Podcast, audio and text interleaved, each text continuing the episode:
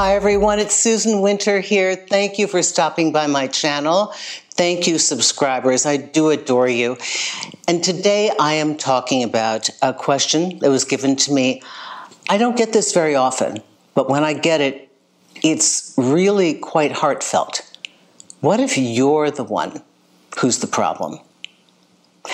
When people tell me this, they are racked with guilt. What if you're the one that messed up? What do you do about it? What if you were the one who now considers yourself toxic and you made all the mistakes and now you're left holding the bag and your partner's not here? How do you get over this? This is from Noah. Noah, thank you for writing me. Noah writes Hey, Susan, I admire you a lot. Thanks for your work. You are welcome. I have a question. What if I was the toxic person, the one doing most of the cheating, or lying in the long distance relationship, even though all along I knew this was the one person for me that I ended up losing. She left me suddenly and is already with another. I'm having the biggest regrets and cannot let her go. How do I get over this? Well, first of all, Noah, thank you and commend yourself in the midst of all your guilt. Your guilt is not going to help you get better. I know you want to self flagellate, but just stop that. It's not going to help you. You've got to pull yourself up to the next level. I can't promise you she'll come back. She doesn't have a lot of reason to trust you.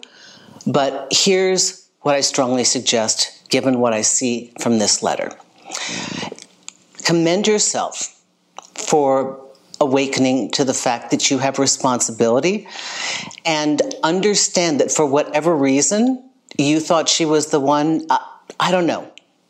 I don't know. I think you think she's the one now that she's gone.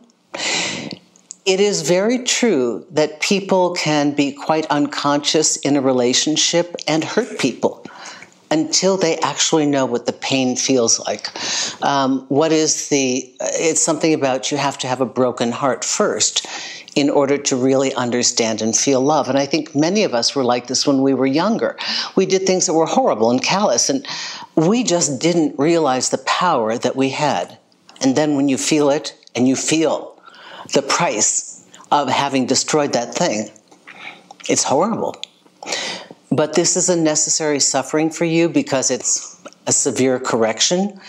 I don't think you're a, ta- toxic, bad person. You're in a long distance relationship. I mean, I don't know how long you guys were together.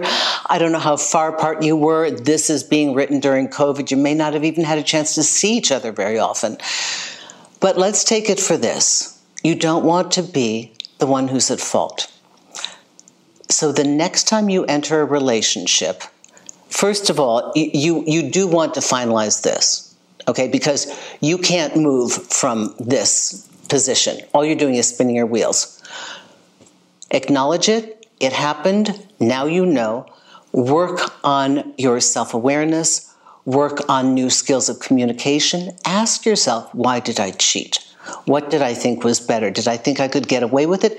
Did I think I could get over on her because I didn't think she was smart enough to pick up on it? Did I think the distance would cover it? Did I think I was entitled to do this? Or did I just think I've got her locked? I know she's crazy about me, so she's never going to leave me. Well, all of those you've learned that's a no. You've learned that you get the love that you earn from the person by the way you treat them, correct? So make a commitment to that. Then I would say start to learn communication skills and then ask yourself what you really want in your partner. I really think you can't get over this person, Noah, because you can't get her back. And that makes her seem so valuable. I have seen guys that have just awakened to love because they had their first heartbreak and they think they're never going to get over this girl. Now I know 10 years later they're living with somebody and very happy, and that was the person for them. I don't think she was the one because it wouldn't have rolled out like this. But I ask all of you that feel laden with guilt, you must release that and transmute that into positive forward actions self awareness, get into therapy, meditate, do whatever, and get a very clear goal of what you want to create in a relationship. Get a very clear image of the kind of person that you want to be who walks into a relationship. What do you stand for?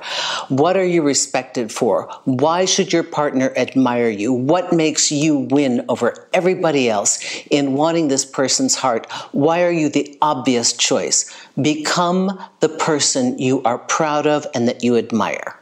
Then see where you are. Because sometimes the shift in that is so powerful that the person finds their way back to you. It might happen. It will never happen from where you are here. Pull yourself out of that ditch. Your guilt is not helping you, self awareness is. I hope this helps you. Susan Winter for SusanWinter.net. If you'd like to join my newsletter, please do so. Lots of cool things that I let you know about and different events that are going on. It's at the bottom of the homepage. I don't sell it, I don't do anything with it. You're safe with me. Also, if you want a consultation, go to the consultation page. If you'd like to listen to this, the Susan Winter Show is on um, Spotify and iHeartRadio.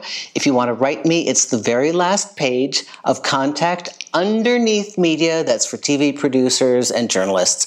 Go to the box that says video requests, and I may just read yours. Thank you, Noah. Thank you, all of you. Take care.